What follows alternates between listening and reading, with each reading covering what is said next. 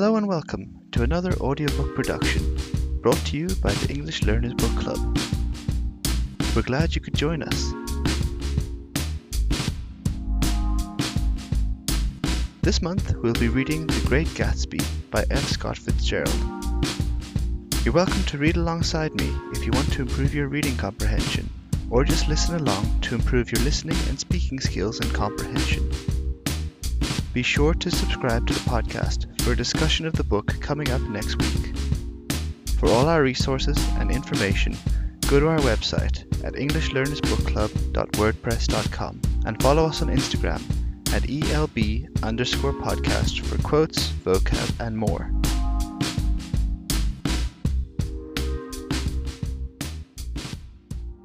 The Great Gatsby by F. Scott Fitzgerald. Chapter 1 In my younger and more vulnerable years, my father gave me some advice that I've been turning over in my mind ever since. Whenever you feel like criticizing anyone, he told me, just remember that all the people in this world haven't had the advantages that you've had. He didn't say any more, but we've always been unusually communicative in a reserved way, and I understood that he meant a great deal more than that. In consequence, I'm inclined to reserve all judgments, a habit that has opened up many curious natures to me, and also made me the victim of not a few veteran bores. The abnormal mind is quick to detect and attach itself to this quality when it appears in a normal person, and so it came about that in college I was unjustly accused of being a politician, because I was privy to the secret griefs of wild unknown men. Most of the confidences were unsought. Frequently I have feigned sleep, preoccupation, or a hostile levity when I realized by some unmistakable sign that an intimate revelation was quivering on the horizon. For the intimate revelations of young men, or at least the terms in which they express them, are usually plagiaristic and marred by obvious suppressions. Reserving judgments is a matter of infinite hope. I am still a little afraid of missing something if I forget that, as my father snobbishly suggested, and I snobbishly repeat, a sense of the fundamental decencies is parcelled out unequally at birth. And, after boasting this way of my tolerance, I come to the admission that it has a limit. Conduct may be founded on the hard rock or the wet marshes, but after a certain point I don't care what it's founded on. When I came back from the East last autumn, I felt that I wanted the world to be in uniform, and at a sort of moral attention forever. I wanted no more riotous excursions with privileged glimpses into the human heart. Only Gatsby, the man who gives his name to this book, was exempt from my reaction. Gatsby, who represented everything for which I have an unaffected scorn. If personality is an unbroken series of successful gestures, then there was something gorgeous about him, some heightened sensitivity to the promises of life, as if he were related to one of those intricate machines that register earthquakes 10,000 miles away. This responsiveness had nothing to do with that flabby impressionability which is dignified under the name of the creative temperament. It was an extraordinary gift for hope, a romantic readiness such as I have never found in any other person, and which it is not likely I shall ever find again. No, Gatsby turned out all right at the end. It is what preyed on Gatsby, what foul dust floated in the wake of his dreams, that temporarily closed out my interest in the abortive sorrows and short-winded elations of men. My family have been prominent, well-to-do people in this middle western city for three generations. The Carraways are something of a clan, and we have a tradition that we're descended from the Dukes of Buccleuch, but the actual founder of my line was my grandfather's brother, who came here in '51, sent a substitute to the Civil War, and started the wholesale hardware business that my father carries on today. I never saw this great uncle, but I'm supposed to look like him, with special reference to the rather hard-boiled painting that hangs in father's office.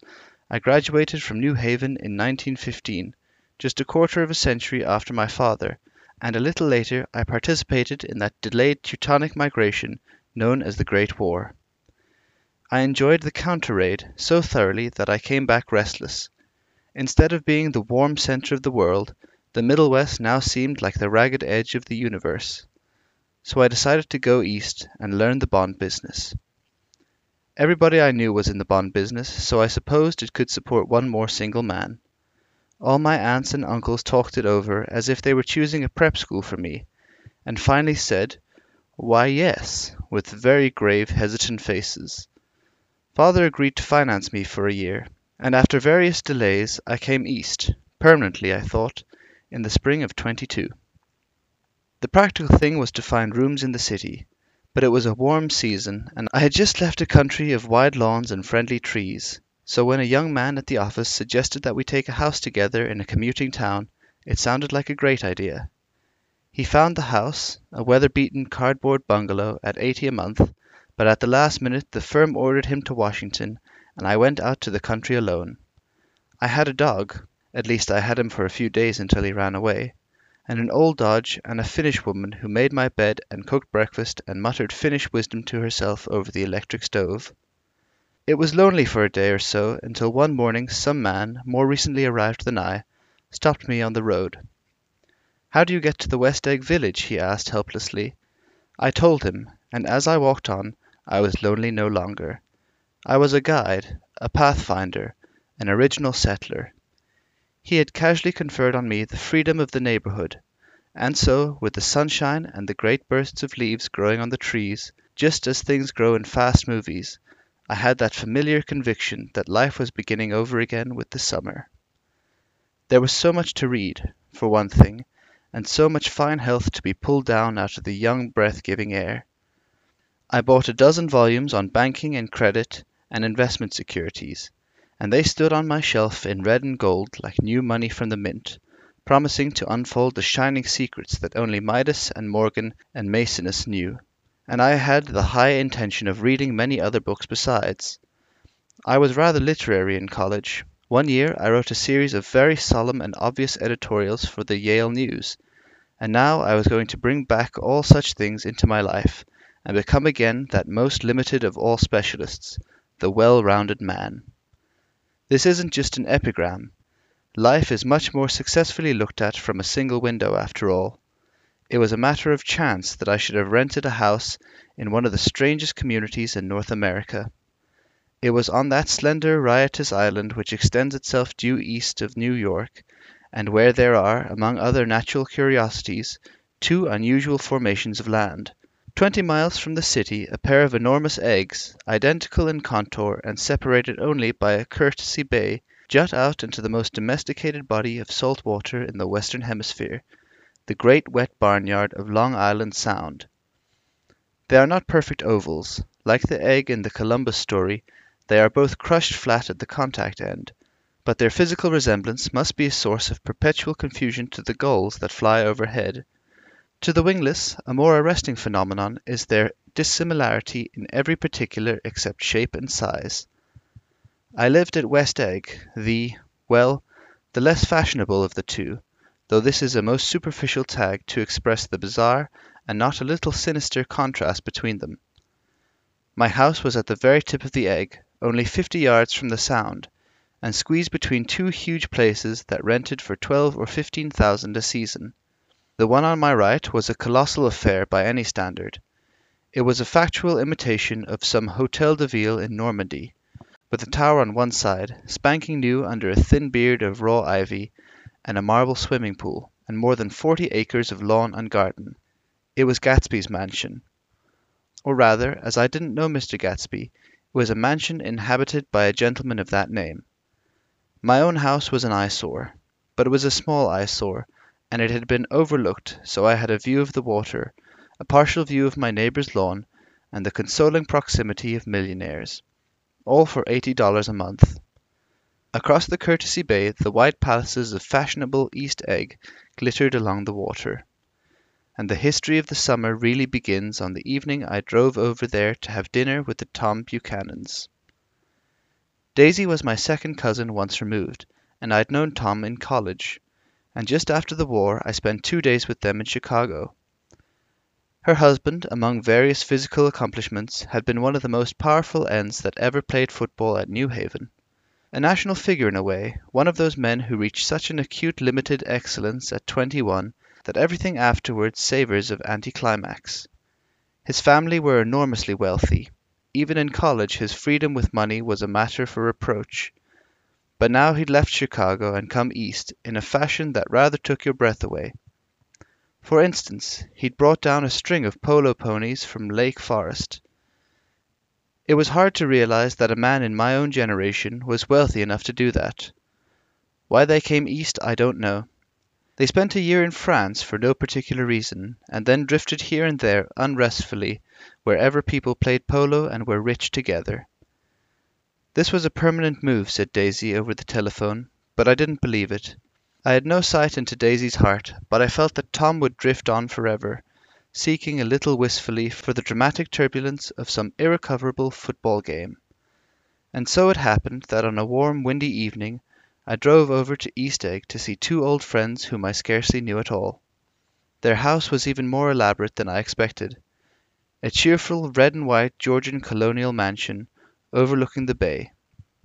The lawn started at the beach and ran towards the front door for a quarter of a mile, jumping over sundials and brick walks and burning gardens. Finally, when it reached the house, drifting up the side in bright vines as though from the momentum of its run, the front was broken by a line of French windows, glowing now with the reflected gold and wide open to the warm windy afternoon, and Tom Buchanan in riding clothes was standing with his legs apart on the front porch. He had changed since his New Haven years. Now he was a sturdy, straw-haired man of thirty, with a rather hard mouth and a supercilious manner. Two shining, arrogant eyes had established dominance over his face and gave him the appearance of always leaning aggressively forward. Not even the effeminate swank of his riding clothes could hide the enormous power of that body. He seemed to fill those glistening boots until he strained the top lacing, and you could see a great pack of muscle shifting when his shoulder moved under his thin coat. It was a body capable of enormous leverage, a cruel body. His speaking voice, a gruff, husky tenor, added to the impression of fractiousness he conveyed. There was a touch of paternal contempt in it, even towards people he liked, and there were men at New Haven who had hated his guts. Now don't think my opinion on these matters is final, he seemed to say, just because I'm stronger and more of a man than you are. We were in the same senior society, and while we were never intimate, I always had the impression that he approved of me and wanted me to like him with some harsh, defiant wistfulness of his own. We talked for a few minutes on the sunny porch. I've got a nice place here, he said, his eyes flashing about restlessly. Turning me around by one arm, he moved a broad flat hand along the front vista, including in its sweep a sunken Italian garden, a half acre of deep, pungent roses, and a snub-nosed motor boat that bumped the tide offshore. It belonged to Demaine, the oil man. He turned me around again, politely and abruptly. We'll go inside. We walked through a high hallway into a bright, rosy-colored space, fragilely bound into the house by French windows at either end. The windows were ajar and gleaming white against the fresh grass outside that seemed to grow a little way into the house. A breeze flew through the room, blew curtains in at one end and out the other like pale flags, twisting them up towards the frosted wedding cake of the ceiling, and then rippled over the wine-coloured rug, making a shadow on it as wind does on the sea. The only completely stationary object in the room was an enormous couch on which two young women were buoyed up as though upon an anchored balloon. They were both in white, and their dresses were rippling and fluttering as if they had just been blown back in after a short flight around the house. I must have stood for a few moments listening to the whip and snap of the curtains and the groan of a picture on the wall. Then there was a boom, as Tom Buchanan shut the rear windows and the caught wind died out about the room, and the curtains and the rugs and the two young women ballooned slowly to the floor. The younger of the two was a stranger to me. She was extended full length at her end of the divan, completely motionless and with her chin raised a little, as if she were balancing something on it, which was quite likely to fall. If she saw me out of the corner of her eyes she gave no hint of it. Indeed, I was almost surprised into murmuring an apology for having disturbed her by coming in. The other girl, Daisy, made an attempt to rise. She leaned slightly forward with a conscientious expression. Then she laughed, an absurd, charming little laugh, and I laughed too and came forward into the room. I'm p- paralyzed with happiness. She laughed again, as if she said something very witty, and held my hand for a moment, looking up into my face, promising that there was no one in the world she so much wanted to see. That was a way she had. She hinted in a murmur that the surname of the balancing girl was Baker. I've heard it said that Daisy's murmur was only to make people lean towards her, an irrelevant criticism that made it no less charming. At any rate, Miss Baker's lips fluttered. She nodded at me almost imperceptibly, and then quickly tipped her head back again. The object she was balancing had obviously tottered a little and given her something of a fright.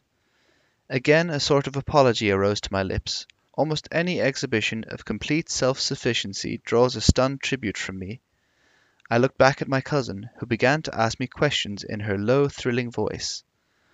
It was the kind of voice that the ear follows up and down, as if each speech is an arrangement of notes that will never be played again. Her face was sad and lovely, with bright things in it bright eyes and a bright, passionate mouth. But there was an excitement in her voice that men who cared for her found difficult to forget, a singing compulsion, a whispered "Listen," a promise that she had done gay, exciting things just a while since, and that there were gay, exciting things hovering in the next hour. I told her how I had stopped off in Chicago for a day on my way east, and how a dozen people had sent their love through me. Do they miss me? she cried ecstatically. The whole town is desolate. All the cars have the left rear wheels painted black as a mourning wreath, and there's a persistent wail all night along the north shore. How gorgeous! Let's go back, Tom, to morrow. Then she added irreverently, You ought to see the baby. I'd like to.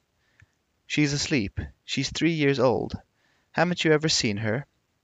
Never. Well, you ought to see her. She's Tom Buchanan, who had been hovering restlessly about the room, stopped and rested his hand on my shoulder. "What you doing, Nick? I'm a bondman." "Who with?" I told him. "Never heard of them," he remarked decisively. This annoyed me. "You will," I answered shortly. "You will if you stay in the East." "Oh, I'll stay in the East, don't you worry," he said, glancing at Daisy and then back at me, as if he were alert for something more. "I'd be a goddamned fool to live anywhere else. At this point Miss Baker said "Absolutely," with such suddenness that I started. It was the first word she uttered since I came into the room. Evidently it surprised her as much as it did me, for she yawned and with a series of rapid, deft movements stood up into the room. "I'm stiff," she complained. "I've been lying on that sofa for as long as I can remember." "Don't look at me," Daisy retorted. "I've been trying to get you to New York all afternoon. "No, thanks," said Miss Baker to the four cocktails just in from the pantry. "I'm absolutely in training."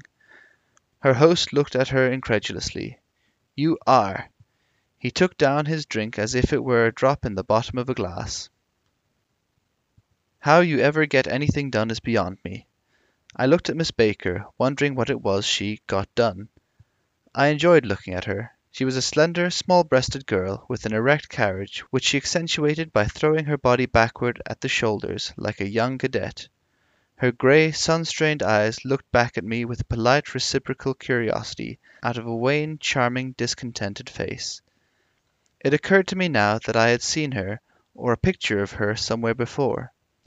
"You live in West Egg?" she remarked contemptuously. "I know somebody there. I don't know a single you must know Gatsby." "Gatsby?" demanded Daisy. "What Gatsby?" Before I could reply that he was my neighbour, dinner was announced. Wedging his tense arm imperatively under mine, Tom Buchanan compelled me from the room as though he were moving a checker to another square. Slenderly, languidly, their hands set lightly on their hips, the two young women preceded us out into a rosy coloured porch, open toward the sunset, where four candles flickered on the table in the diminished wind. "Why candles?" objected Daisy, frowning. She snapped them out with her fingers. "In two weeks it'll be the longest day in the year." She looked at us all radiantly. "Do you always watch for the longest day of the year, and then miss it? I always watch for the longest day in the year, and then miss it. We ought to plan something," yawned Miss Baker, sitting down at the table as if she were getting into bed. "All right," said Daisy. "What'll we plan?" She turned to me helplessly. "What do people plan?" Before I could answer, her eyes fastened with an odd expression on her little finger. "Look!" she complained. "I hurt it." We all looked. The knuckle was black and blue. "You did it, Tom," she said accusingly. "I know you didn't mean to, but you did do it. That's what I get for marrying a brute of a man a great, big, hulking, physical specimen of a I hate that word, hulking," objected Tom crossly. "Even in kidding." "Hulking," insisted Daisy. Sometimes she and Miss Baker talked at once, unobtrusively, and with a bantering inconsequence that was never quite chatter, that was as cool as their white dresses and their impersonal eyes in the absence of all desire. They were here, and they accepted Tom and me, making only a polite pleasant effort to entertain or be entertained. They knew that presently dinner would be over, and a little later the evening too would be over and casually put away. It was sharply different from the West, where an evening was hurried from phase to phase towards its close, in a continually disappointed anticipation, or else in sheer nervous dread of the moment itself. "You make me feel uncivilized, Daisy," I confessed on my second glass of corky but rather impressive claret. "Can't you talk about crops or something?" I meant nothing in particular by this remark, but it was taken up in an unexpected way. "Civilization's going to pieces," broke out Tom violently. "I've gotten to be a terrible pessimist about things.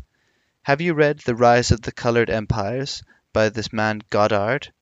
"Why, no," I answered, rather surprised by his tone. "Well, it's a fine book, and everybody ought to read it. The idea is if we don't look out the white race will be utterly submerged. It's all scientific stuff. It's been proved. Tom's getting very profound, said Daisy, with an expression of unthoughtful sadness. He reads deep books with long words in them. What was the word we. Well, these books are all scientific, insisted Tom, glancing at her impatiently. This fellow has worked out the whole thing. It's up to us, who are the dominant race, to watch out, or these other races will have control of things. We've got to beat them down, whispered Daisy, winking ferociously toward the fervent sun. You ought to live in California, began Miss Baker, but Tom interrupted her by shifting heavily in his chair. This idea is that we're Nordics. I am, and you are, and you are, and after an infinitesimal hesitation he included Daisy with a slight nod, and she winked at me again. And we've produced all the things that go to make civilization. Oh, science and art and all that. Do you see? There was something pathetic in his concentration, as if his complacency, more acute than of old, was not enough to him any more. When almost immediately the telephone rang inside, and the butler left the porch, Daisy seized upon the momentary interruption and leaned towards me. "I'll tell you a family secret," she whispered enthusiastically. "It's about the butler's nose. Do you want to hear about the butler's nose?" "That's why I came over tonight. Well, he wasn't always a butler. He used to be the silver polisher for some people in New York that had a silver service for two hundred people. He had to polish it from morning till night, until finally it began to affect his nose. Things went from bad to worse, suggested Miss Baker. Yes, things went from bad to worse, until finally he had to give up his position. For a moment the last sunshine fell with romantic affection upon her glowing face. Her voice compelled me forward breathlessly as I listened. Then the glow faded, each light deserting her with lingering regret, like children leaving a pleasant street at dusk. The butler came back and murmured something close to Tom's ear, whereupon Tom frowned, pushed back his chair, and without a word went inside. As if his absence quickened something within her, Daisy leaned forward again, her voice glowing and singing. I love to see you at my table, Nick. You remind me of a of a rose, an absolute rose. Doesn't he?" She turned to Miss Baker for confirmation. "An absolute rose?" This was untrue. I am not even faintly like a rose. She was only extemporizing, but a stirring warmth flowed from her, as if her heart was trying to come out to you, concealed in one of those breathless, thrilling words. Then suddenly she threw her napkin on the table and excused herself, and went into the house. Miss Baker and I exchanged a short glance, consciously devoid of meaning. I was about to speak when she sat up alertly and said "Sh!" in a warning voice. A subdued, impassioned murmur was audible in the room beyond, and Miss Baker leaned forward, unashamed, trying to hear. The murmur trembled on the verge of coherence, sank down, mounted excitedly, and then ceased altogether. "This Mr. Gatsby you spoke of is my neighbor," I said. "Don't talk. I want to hear what happens." "Is something happening?" I inquired, innocently. "You mean to say you don't know?" said Miss Baker, honestly surprised. "I thought everybody knew. I don't Why," she said, hesitantly, "Tom's got some woman in New York." "Got some woman?" I repeated blankly. Miss Baker nodded. "She might have the decency not to telephone him at dinner time, don't you think?" Almost before I had grasped her meaning there was the flutter of a dress and the crunch of leather boots, and Tom and Daisy were back at the table. "It couldn't be helped," cried Daisy, with tense gaiety. She sat down, glanced searchingly at Miss Baker and then at me, and continued: "I looked outdoors for a minute, and it's very romantic outdoors. There's a bird on the lawn that I think must be a nightingale come over on the Cunard or White Star Line. He's singing away." Her voice sang. "It's romantic, isn't it, Tom?" "Very romantic," he said, and then miserably to me, "If it's light enough after dinner, I want to take you down to the stables." The telephone rang inside, startlingly, and as Daisy shook her head decisively at Tom, the subject of the stables, in fact all subjects, vanished into air. Among the broken fragments of the last five minutes at table, I remember the candles being lit again, pointlessly, and I was conscious of wanting to look squarely at every one, and yet to avoid all eyes. I couldn't guess what Daisy and Tom were thinking, but I doubt if even Miss Baker, who seemed to have mastered a certain hardy skepticism, was able utterly to put this fifth guest's shrill metallic urgency out of mind. To a certain temperament the situation might have seemed intriguing. My own instinct was to telephone immediately for the police. The horses, needless to say, were not mentioned again. Tom and Miss Baker, with several feet of twilight between them, strolled back into the library, as if to a vigil beside a perfectly tangible body, while, trying to look pleasantly interested and a little deaf, I followed Daisy around a chain of connecting verandas to the porch in front. In its deep gloom we sat down side by side on a wicker settee. Daisy took her face in her hands, as if feeling its lovely shape, and her eyes moved gradually out into the velvet dusk. I saw that turbulent emotions possessed her, so I asked what I thought would be some sedative questions about her little girl. "We don't know each other very well, Nick," she said suddenly, "even if we are cousins. You didn't come to my wedding. I wasn't back from the war." "That's true." She hesitated. "Well, I've had a very bad time, Nick, and I'm pretty cynical about everything." Evidently she had reason to be. I waited, but she didn't say any more, and after a moment I returned rather feebly to the subject of her daughter. "I suppose she talks and eats and everything." "Oh, yes." She looked at me absently. "Listen, Nick, let me tell you what I said when she was born. Would you like to hear?" "Very much. It'll show you how I've gotten to feel about things. Well, she was less than an hour old, and Tom was God knows where. I woke up out of the ether with an utterly abandoned feeling, and asked the nurse right away if it was a boy or a girl. She told me it was a girl, and so I turned my head away and wept.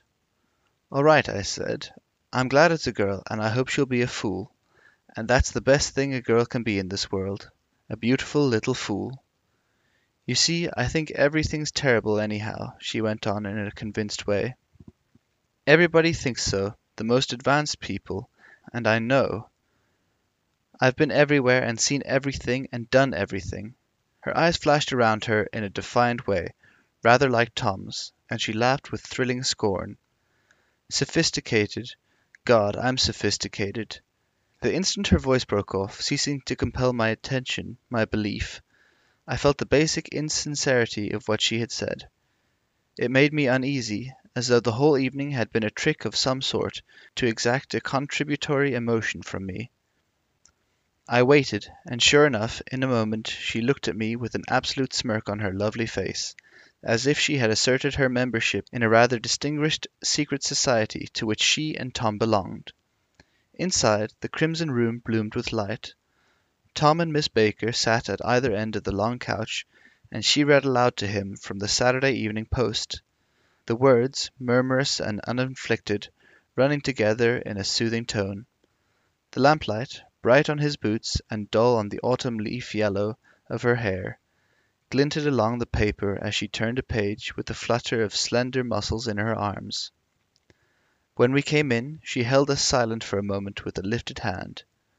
To be continued, she said, tossing the magazine on the table, in our very next issue. Her body asserted itself with a restless movement of her knee, and she stood up. Ten o'clock, she remarked, apparently finding the time on the ceiling. Time for this good girl to go to bed. Jordan's going to play in the tournament tomorrow, explained Daisy, over at the Westchester. Oh, you're Jordan Baker! I knew now why her face was familiar. Its pleasing, contemptuous expression had looked out at me from many rotogravure pictures of the sporting life at Asheville and Hot Springs and Palm Beach. I had heard some story of her too, a critical, unpleasant story, but what it was I had forgotten long ago. Good night, she said softly. Wake me at eight, won't you? If you'll get up. I will. Good night, Mr. Carraway. See you anon. Of course you will, confirmed Daisy. In fact, I think I'll arrange a marriage. Come over often, Nick, and I'll sort of, oh, fling you together. You know, lock you up accidentally in linen closets, and push you out to sea in a boat and all that sort of thing. Good night, called Miss Baker from the stairs. I haven't heard a word. She's a nice girl, said Tom, after a moment. They oughtn't to let her run around the country this way. Who oughtn't to? inquired Daisy coldly. Her family. Her family is one aunt about a thousand years old. Besides, Nick's going to look after her. Aren't you, Nick? She's going to spend lots of weekends out here this summer. I think the home influence will be very good for her. Daisy and Tom looked at each other for a moment in silence. Is she from New York? I asked quickly. From Louisville. Our white girlhood was passed together there.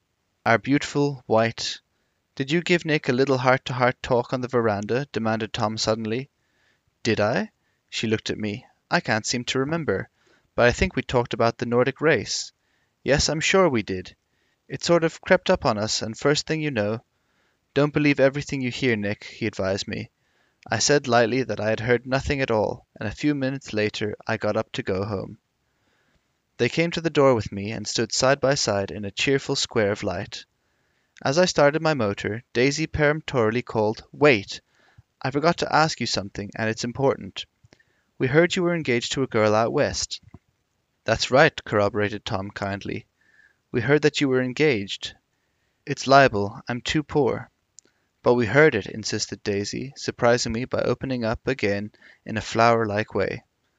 We heard it from three people, so it must be true.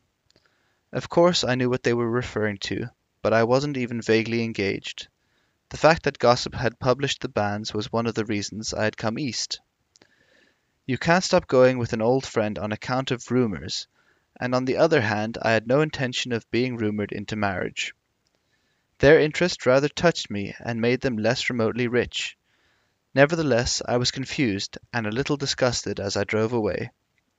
It seemed to me that the thing for Daisy to do was to rush out of the house, child in arms, but apparently there were no such intentions in her head. As for Tom, the fact that he had some woman in New York was really less surprising than that he had been depressed by a book. Something was making him nibble at the edge of stale ideas, as if his sturdy physical egotism no longer nourished his peremptory heart. Already it was deep summer on roadhouse roofs and in front of wayside garages, where new red gas pumps sat out in pools of light, and when I reached my estate at West Egg, I ran the car under its shed, and sat for a while on an abandoned grass roller in the yard. The wind had blown off, leaving a loud, bright night with wings beating in the trees and a persistent organ sound as the full bellows of the earth blew the frogs full of life. The silhouette of a moving cat wavered across the moonlight, and turning my head to watch it, I saw that I was not alone. Fifty feet away a figure had emerged from the shadow of my neighbor's mansion, and was standing with his hands in his pockets regarding the silver pepper of the stars. Something in his leisurely movements and the secure position of his feet upon the lawn suggested that it was Mr. Gatsby himself. Come out to determine what share was his of our local heavens. I decided to call to him. Miss Baker had mentioned him at dinner, and that would do for an introduction. But I didn't call to him, for he gave a sudden intimation that he was content to be alone. He stretched out his arms toward the dark water in a curious way, and far as I was from him, I could have sworn he was trembling. Involuntarily I glanced seaward, and distinguished nothing except a single green light, minute and far away, that might have been the end of a dock. When I looked once more for Gatsby he had vanished, and I was alone again in the unquiet darkness.